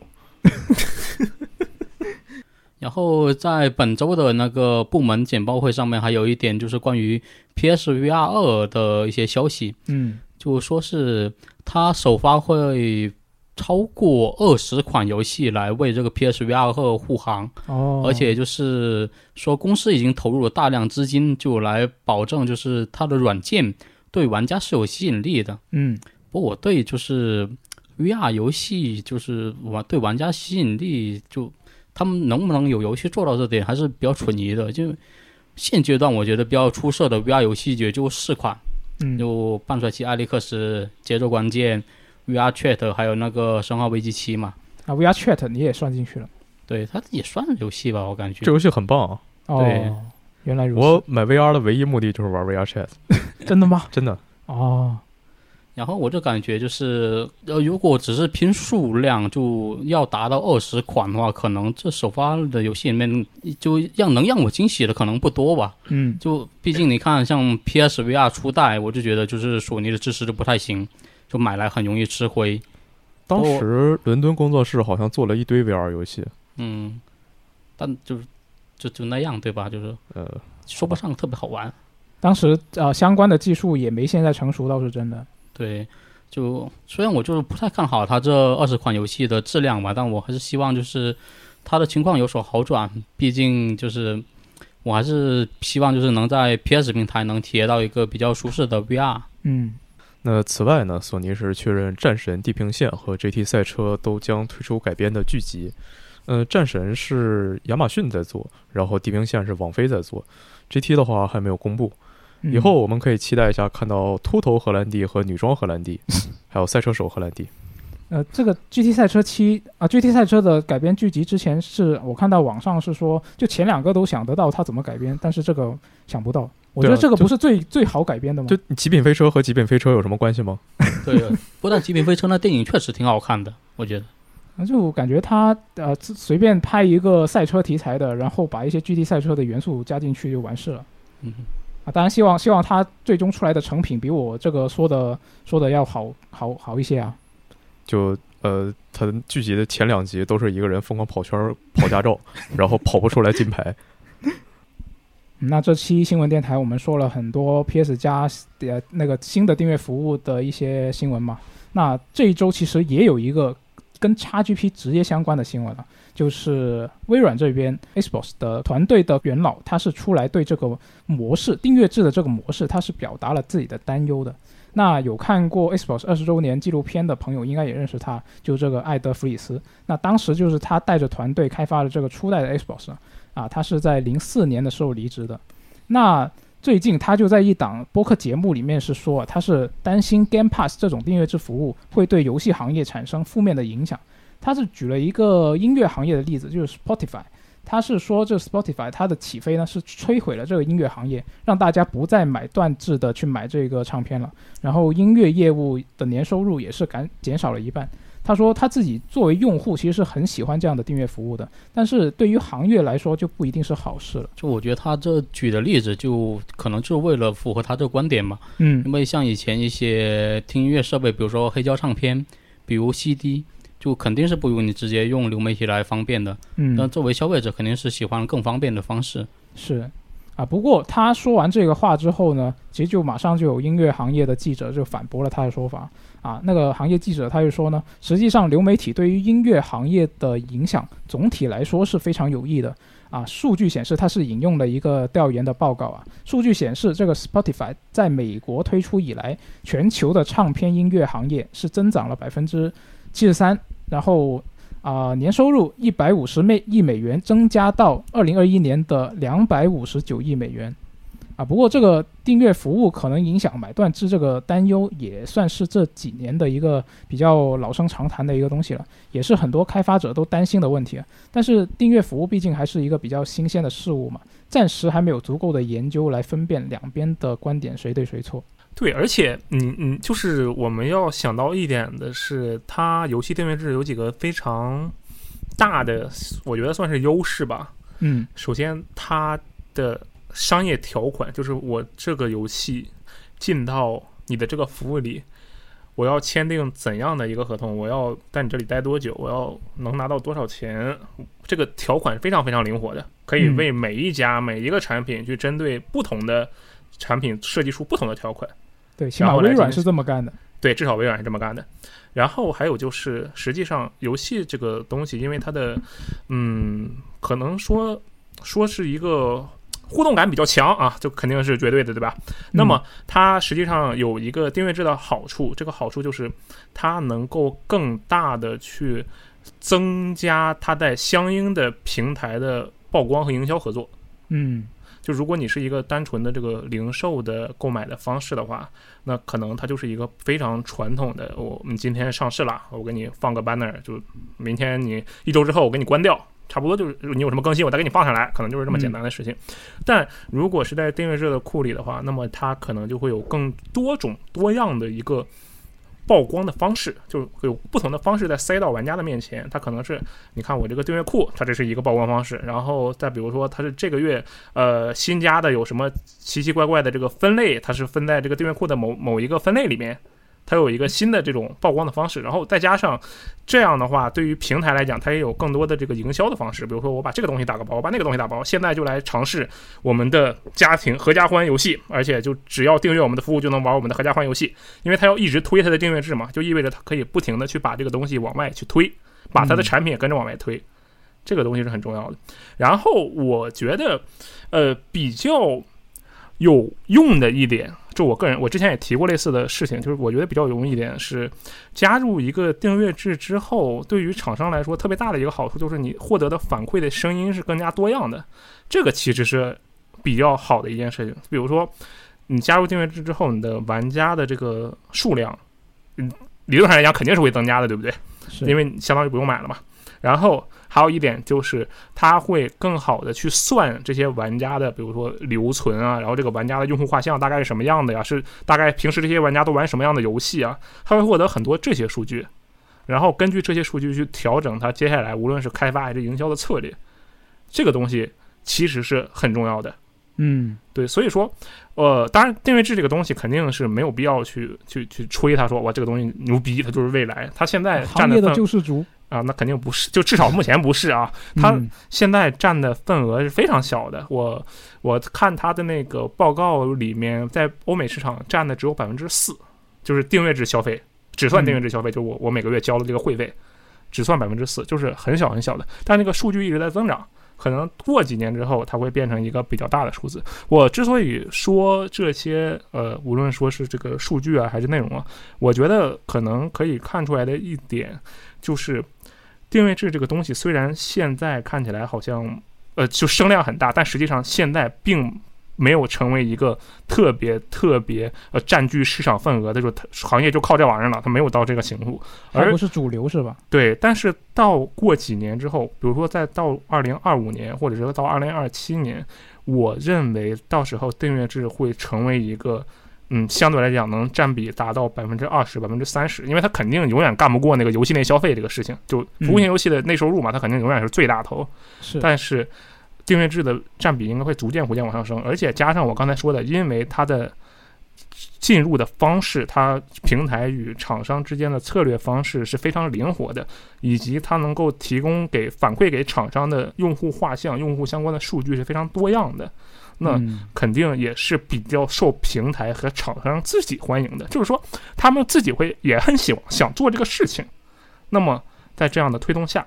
就会让订阅制会变得越来越嗯壮大吧，算是。嗯然后那就是这个我们这个 Xbox 的元老他会担心这个订阅制会不会毁了这个嗯游戏行业吧？我觉得他说他可能就是那个爆毁了，可能有点夸大了，但他肯定是有影响的，因为实际上嗯。呃，我不知道应不应该举这个例子，但就比如说这个《黄泉之路》啊，我就觉得这游戏很过分，真的就是一一个，它就像是一种典型的那种网飞电影的感觉。我说的是那种一般的网飞电影，哦，就看起来预告哎不错，你上来看个前二十分钟，游戏的话可能就是前玩个前半小时，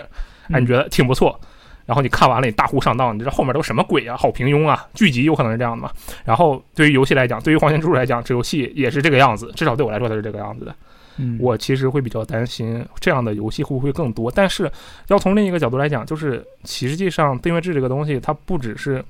一个发行商在为这个订阅制，或者说几个发行商在为订阅制产出内容嘛。它是一个大量的有数百个、上百个游戏的公司、发行商或者独立游戏开发者，在为订阅制的内容库去提供内容。那么在这样的情况下，我觉得你要说他们哦集体全都摆烂了，那这个可能性是比较低的，至少我认为是比较低的。嗯，所以我觉得不用太担心这个事情。呃，对，其实这位元老他自己提出的这个担忧，我觉得微软方面他也是一直尝试努力去证明，啊，不需要有这种担忧嘛。就他们其实也经常展示很多数据，什么就之前也阿罗阿罗也有提到，就是你一个游戏在他那上了订阅制之后啊，反而这些数据上涨啦，什么什么样的。然后最近刚好又我又看到有一个调研了、是说这个首发进入 XGP 并不会影响啊、你这个作品在 Steam 平台上面的表现。那那个调研文章我看了，里面是说它是根据这个游戏的 Steam 玩家的关注数，然后还有加愿望单的数字，还有论坛的流量，去创建一个叫做热度分的这么一个东西，然后再根据你首周 Steam 玩家的评论数，再创建一个热度转换的一个指数或者说是比率这么一个东西，然后用这些数据来做一个模型。把你这个游戏上首发加入 XGP，它的影响对于 Steam 平台的影响，它究竟是积极的还是消极的？它算一个数出来，然后它展示了一些数据，啊，但是他没展示公式，我也没看懂它具体是怎么算的。但反正人家算出来结果就是说影响不大啊。那他这么一说，我就这么一听。那现在其实有很多调研都是有类似的一个情况，但我就很少看到说，呃，有有研究是说这些订阅制加入了 XGP，然后就影响它其他的销量啊。这这种调研好像就比较少。它有一个有一个比例是这样的，有一个数据是这么比的，就是说订阅制用户的那个，呃，他他他他订阅了一个游戏，哦，我重新说一下这句话。呃，它有一个调研是这样的，就是说同一款游戏在加入这个订阅制之后，玩家去购买它的 DLC，或者说扩展包，或者它游戏内的货币，嗯，或者是购买这个游戏本身的比例都要高于它没有加入订阅制的时候。啊，对，这个是一个之前在那个 GDC 演讲的时候有一个这样的图表，有一个这样的数据。嗯，那反正订阅制这个东西还得再一直观察下去啊，我们就静观其变啊。那么看完了索尼和微软方面的消息呢，接下来我们来一段新闻报菜名。那首先就是 CDPR 它公布了它的最新动向，在使用虚幻五开发之后，这个效率明显就提升了。之后，呃，第二个呢，就是巫师新作目前初步研究已经完成，正处于前期制作。呃，还有就是大部分的开发者都在进行《赛博朋克2077》扩展包的开发，相关的营销活动会在今年下半年开始。2077它那个动画会下半年在网飞平台播出，就感觉好像离 CDPR 上次放财报也没多长时间。嗯就它这次主要也就两个信息嘛，就对我们玩家来说，一个就是巫师的新作已经在做了，当然可能还没到要和大家见面的时候，然后也没有透露更多的其他消息嘛。然后就是 CDPR，就是大部分开发者已经在做那个游戏的拓展包嘛。我是对二零七七的新闻已经有点麻木了，因为我对它的期待是很高的，就是在发售之前，但期望越大，那失望就越大嘛。就是尽管它的那个就是巫师三的 DLC 很良心，但我就不觉得就是二零七七砍掉的内容就凭他几个 DLC 可以补回来的。然后还有动 他要是十几个 DLC，是不是就能补回来了？你要在这一点上相信 CDPR，他们绝对做得出来。但是我感觉就是可能玩家等不了那么久，不知道做多久是吧？就还有就是就呃它的这个动画吧，就我之前在电台也分析过它的那个动画为什么这时候才公布嘛，但我可能忘了就是二零七七还要出拓展包这一茬，主要是它太久没动静了，就我以为 CDPR 会一直放鸽子。然后我觉得，就如果他是想在今年下半年再开这个宣传攻势的话，那么它的 DLC 就是这些拓展包的内容的质量就很重要了。因为板机社的动画对动画爱好者来说是非常好的广告。嗯 CDPR 之后它的内容足够好，就也许就是在这之后再开始接触二零七一的玩家，就会觉得这游戏其实很棒呀，就不像很多人说的那么不堪，就会不理解为什么首发时会有那么多人喷它。我觉得在它动画上线之前，就哪怕它动动画上线之后，它可能也够呛来得及了，来得及把它修好。那最近不知道为什么突然特别想玩二零七七，就觉着如果说它有个多人模式就太好了，特别想玩。但就实际也只是想想而已嘛，毕竟它没有。然后在我把这个游戏安装完之后，我也并没有就真的把它打开，就一直在那儿那么放着。后来 PS 这个新的订阅就出了，我就把二零七七卸了，腾空间。呃，昨天晚上它这个 DLC 剧本泄露了，就全都是台词，连个人名也没标，看着还挺费劲的。呃，因为内容可能会剧透吧，万一它是真的呢，所以就不说了。反正不涉及剧透的，就是它有太平洲开了一个新的区域，然后更新了一个新的结局分支。呃，剧情主要是跟以前银手有个伙伴，就是那个墨菲那个黑客，嗯，跟他有关系的。然后从这次泄露能看出来，墨菲一上来把银手给闭麦了，所以就基本上完全没有这个银手的台词。就就我就想，是不是因为这个二零七七表现太烂了，基努里维斯不合作了？啊，之前不是有个传闻吗？就是说基努里维斯经历了二零七七这个事件之后，他就不想再给游戏做什么东西了。对，是对，有这么一个传闻。虽然后来他还是不是参加了那个《黑客帝国》的一个演示嘛，嗯，那那个 demo 那个 demo 他其实也参与了。哎，黑客帝国那个采访的时候，就他那个四采访的时候，是不是有个新闻说，他说我其实根本没有玩通过二零七七，但是啊，对有这么个新闻。对对对，他其实根本没玩过。嗯，这个是吧？就两边我觉得已经有一些这种意见分歧在里面了。嗯，是，反正 CDPR 它现在，呃，怎么说，给人一种就说什么都让人觉得有点是错误的感觉，至少我个人是这种感觉。哎是那跟索尼一样嘛？跟索尼一样了。对，没错，没错，是的。主要是你像 PlayStation，它这次新会员，你确确实实就看哦，这就是个错误，你已经做出来又又做了一个错误，你这个傻子，就是这样的感觉嘛。但是嗯 CDPR 其实它最近没有什么实际上的动作，对吧？就它没有干任何就没有干任何实事，听起来好像在骂他，但是就确实他没干什么事儿嘛，最近，但他一直在说，就我们这个东西要在什么时候发售，我们接下来有什么什么样的计划，都说了好多。然后，但实际上你会发现，他我们现在在翻他半年前、一年前说的话，然后发现哦，这个东西他其实又没有达到，因为比如说他说我们会在二零二二年推出巫师三次世代版，然后实际上他又延期了嘛，对吧？对，所以他现在说什么，都让我感觉他不是说给我听的，他在说给他的这啊个投资人听，对，说嗯股东说给投资人听的。我觉得这个其实嗯可以理解吧，但是从玩家的角度来讲，会有会有会有会有那么一点点反感。而且刚才科特不是说了吗？就是他说如果动画出来效果特别好，然后再加上如果那个 DLC 能把二零七七修复到一个不错的程度，会有新玩家说，怎么会有这么多人喷二零七七呢？对吧？嗯，我觉得这个情况啊，就太他妈可能出现了。就 就巫师三其实它没有二零七七这么糟糕，但它的出版优化也很差嘛。对它出版其实是表现很糟糕的。对，然后但你看现在巫师三就是业界良心代表啊，是，这就年年度版出来之后，或者是两两个两个资两个 DLC 主要是 DLC 内容量确实非常非常足，然后这游戏本身也也其实根本就不差的嘛，它只是在多次的更新维护之后，然后优化了很多东西，加了很多细节，它基本上是一个这样的状态。嗯，那其实我觉得克泽刚才说的那个情况，真的是非常有可能出现的，就是到了二零七七都不这次动画，我觉得它应该是赶不上了。但是在将来，比如说二零二五年有一个2077赛博二零朋克七七年，对二零七 二零七七年度版的二零七七年的二零七七年度版。然后玩家说嗯：“我靠，你看看这个游戏《赛博朋克2077》才卖五十块钱，能玩七十个小时。你这个 GTA 六是什么东西？那个时候竟然才只是 GTA 六，那你这个 GTA 六是什么东西？这只能玩这么短时间，我觉得很有可能出现这样的情况。嗯，但是就到时候可能就是那些老玩家还是会揪着一个问题，比如说就就反正就我肯定还会揪着说，我我浮空车呢，我地铁呢，然后我这个车内饰做的那么好，然后你手感还那么差，你干什么呢？还有那个枪械自定义，你一开始说东西，我觉得它是加不回来了。嗯，你要相信他，这二零七七年，我觉得他肯定加回来了。二零七七年 CDPR 活不活着都是个问题。我天哪，你这话也太……导致酒友骂了，可还行。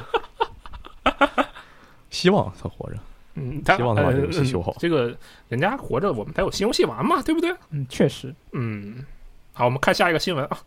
嗯，那刚好我们之前说到了这个基努里维斯啊，下面这个新闻也是一位演员的新闻啊。这个诺曼瑞杜斯啊，就弩哥啊，他是上周五他是有一篇啊采访是公开了，然后里面也不知道是他说漏嘴了还是怎么样啊，反正他就明确说了，《死亡搁浅》的续作是已经在开发了。然后在他这个啊采访公开之后呢，小岛秀夫他其实是发了一两条就比较啊耐人寻味，也不知道他什么意思的一个推特。啊，但是至今这个事情其实是没有一个明确的官宣的，又不知道这个《死亡搁浅》的续作是不是真的在做，也不知道。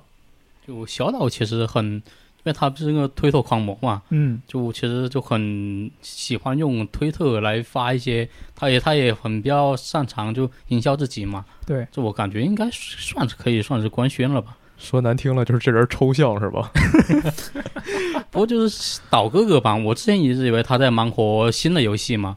但没想到他居然在做《死亡搁浅》的续作。就这游戏理念是很棒的，然后他就小岛秀夫的实力也很强，但是我其实有些担心，就这个送快递模拟器二点零还能不能打动玩家？因为就是与人连接这个概念，在玩第二次，玩家买不买账嘛，就这么一个问题。那他初代其实就没打动我，我不是很，确实不是没有办法接受他这个玩法，就对我来说，就故事本身我觉得是很好，但是玩法我确实不太喜欢，所以我也只是玩了一个开头，然后我就我就去把这个故事云了啊，云的很开心。我倒是觉得他这个玩法还挺有意思的，就你看，呃，走走路就征服自然的感觉嘛。然后后来你开个小车，然后你到处搭一些梯子、挂个绳什么的，我觉得就还，反正我个人觉得还挺好玩的。嗯但是我不太能想象它续作是什么样子，就其实更想看到一个没有关系的新 IP 嘛，因为你顶着续作的名字，你就必须得有一些相关的系统。然后，但是这个东西，如果说你真让我再玩一遍一百二十个小时，然后纯走路，那我可能也未必玩下去。嗯，就想看看会有什么新的花样。哎，那我有个问题啊，那你们觉得这个 MGS 四和 MGS 五这个区别续作差异大不大？呃但是 MGS 它这个潜行玩法本身是能支持我玩下去的，哦，你出到十我都能玩下去。哦哦哦，但它其实你看啊，从五代到四代，不对，从四代到五代，它的变化是很大的，对不对？就你嗯别管它五代就是有什么让人觉得啊，你这没斗完，被这无论是发库纳米还是怎样，但它的这个玩法本身从一个比较线性的体验变成了一个比较开放世界体验。我用的都是比较，因为实际上 他们并不是完全的线性和完全的开放世界嘛，对吧？嗯，然后再加上你看这个五代又让你这个呃开车能把这个车嘣一炸，把那个塔楼砸了，就有各种各样的花活可以用嘛。它的这个升级，当时可能很多人也没有想到。就虽然《死亡搁浅》的续作正在开发中，但是它可能二零七七年才会出《死亡搁浅二》呀。那个时候玩法可能就区别很大，对吧？要要开发几十年是吧？呃，就是举这种极端的例子吧。就它可能间隔是很长的，不是说现在努哥说啊，那续作在做了，然后就就意味着明年、后年、大后年这玩意儿就要出了，对吧？嗯，是。那反正六月快到了，我们到时候看一下有没有新消息啊。然后现在也临近六月了嘛，就准备到传统的一三季。然后 TGA 创始人他就最近表示说是，今年的第三方厂商办的那种游戏展会可能数量会有所减少，嗯因为那些内容比较少的发行商可能会选择一些就报一些大型那种展会的大腿，比如说他们自己办那个夏日游戏节，或者就是呃六月十二号办那个 Xbox 和贝塞斯达游戏展示会嘛。嗯。就原本我看他就新闻标题嘛，我以为他意思是说就是索尼和微软都开始买买买了，大家都是第一方的那个厂商，所以第三方厂商就自然就减少了嘛，就很自然的一件事。哦，不过他是从另一个角度出发的，就比如像像去年的 Take Two 啊、卡普空啊、SE 他们不都是自己办那个发布会嘛，嗯但内容比较少，撑不起自己那个时长，所以就反响平平。嗯，所以今年他们可能会选择抱大腿。嗯像这些厂商，如果自己费尽心思搞个发布会，然后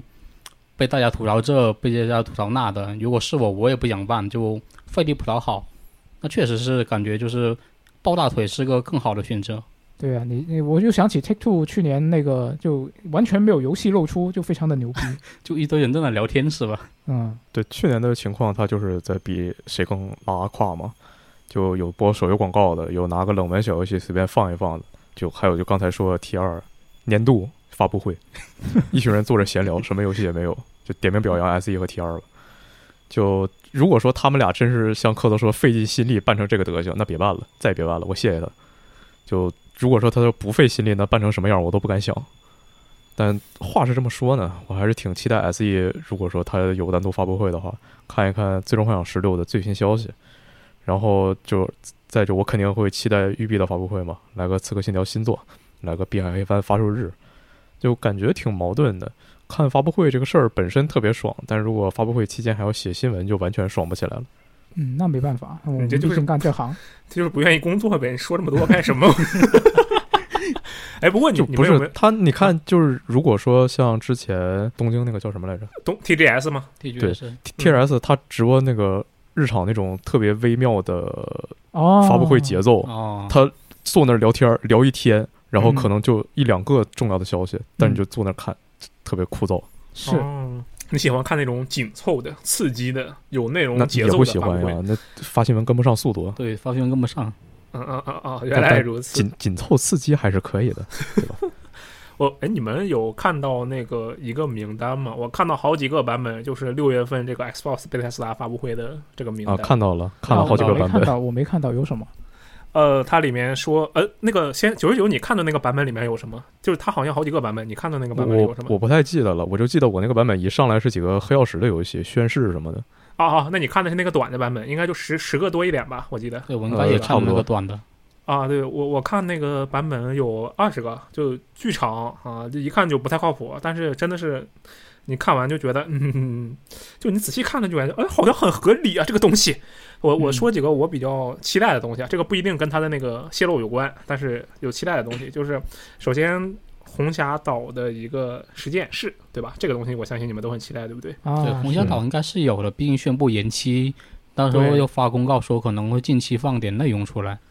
那与之同样道理，就星空，对吧？是也是应该有一个这个相关的东西出来。然后我其实我个人啊，我个人比较期待的就是那个完美黑暗嘛，这个我之前也说过很多次了。我嗯我还在 V D 的时候我就说过很多次，我就希望它有一些新的东西出来。然后我其实一直看那个名单里面有一个是震惊我的东西，所以我才觉得这个东西不靠谱。啊，是什么呢？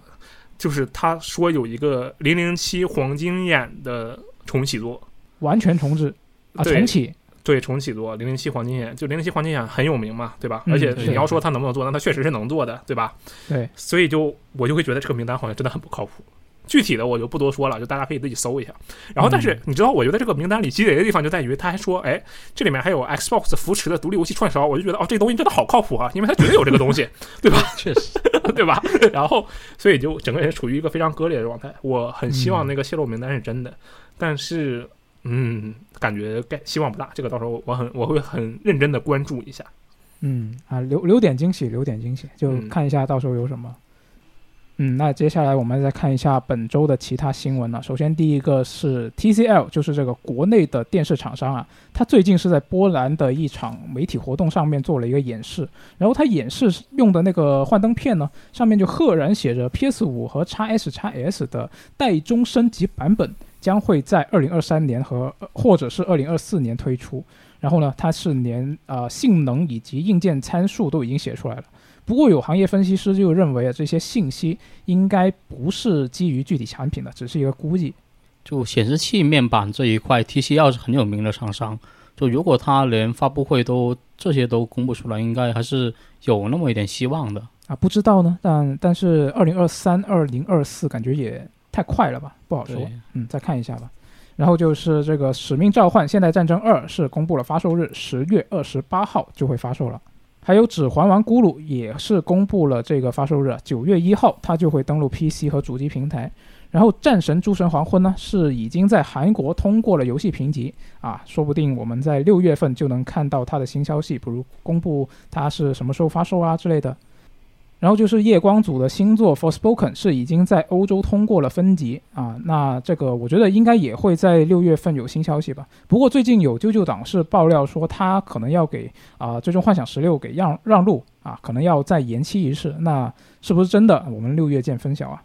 接下来我们来看一下读编往来。那这一周我们是放出了一期游戏日记啊，聊了好几个游戏。那这位叫做啊、他的 ID 我不知道怎么念，我猜应该是阿希卡诺啊，因为他是说是自己是一个近二十年的日剧观众啊，那我就按日语这个发音来了啊。他说他非常喜欢《春逝百年抄》这个游戏，他说这游戏当日剧来看完全没问题啊，玩的部分其实都不重要了。樱庭奈奈美和松本若菜在他们的神颜加持之下，他就足以让他买爆了。好，这位莫杠七之朋友说，这个人生三大阶段：一、没有意识到自己是少年；二、意识到自己不再是少年；三、拼命想找回少年的自己。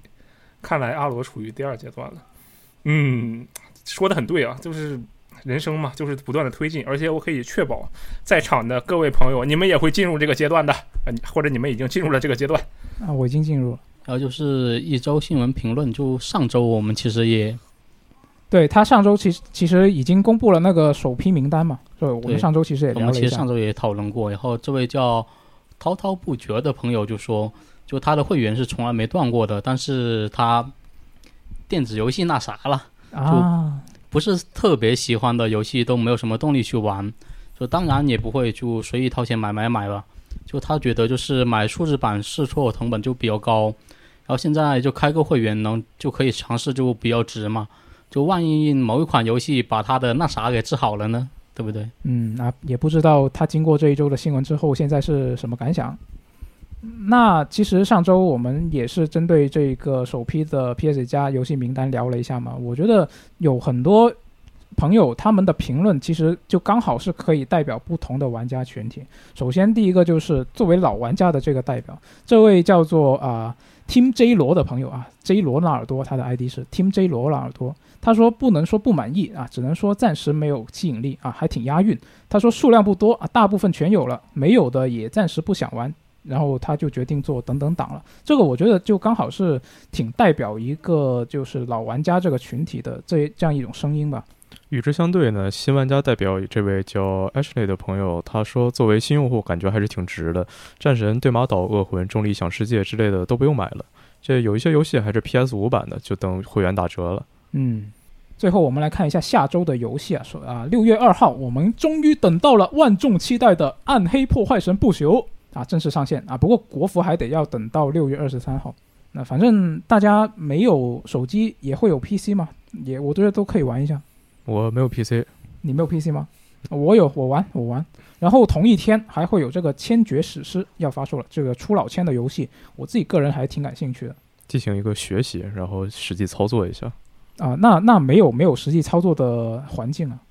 我们可以在宿舍里打牌吗？啊，可以打牌啊。那我觉得这一次我们聊这个索尼 PS 加订阅服务也也聊得挺多了，我觉得。应该在听我们节目的朋友，应该也会有一些自己的想法，都可以在评论区告诉我们。但这个事情其实也像我刚刚说的，这个争议肯定还没有结束嘛，我们继续观察之后的发展。对，索尼可能之后可能还有一些条款或者内容的一些变动，对，有一些新的花活。嗯，会不会有新的花花活呢？那下周我们又可以继续聊，是吧？而且下周就六月了，也是我们刚刚提到过的一三季啊，那大厂的发布会也是我们可以期待一下的。那刚才阿罗也是说到了自己的一些期待嘛，那在听我们节目的朋友们，如果你自己有哪些具体的期待，都可以告诉我们。那最后预祝大家啊儿童节快乐啊！那我们就下期节目再见，拜拜，拜拜。对。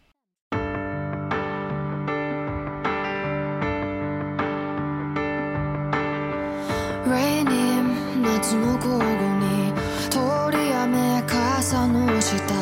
Kissing 濡れた頬にそっと口づけたあの。季節にまだ焦がれている。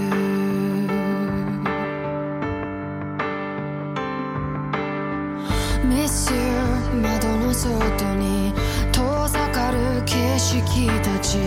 プリズム虹が見えた。すぐに消えそうで。雨明日は降らなけれ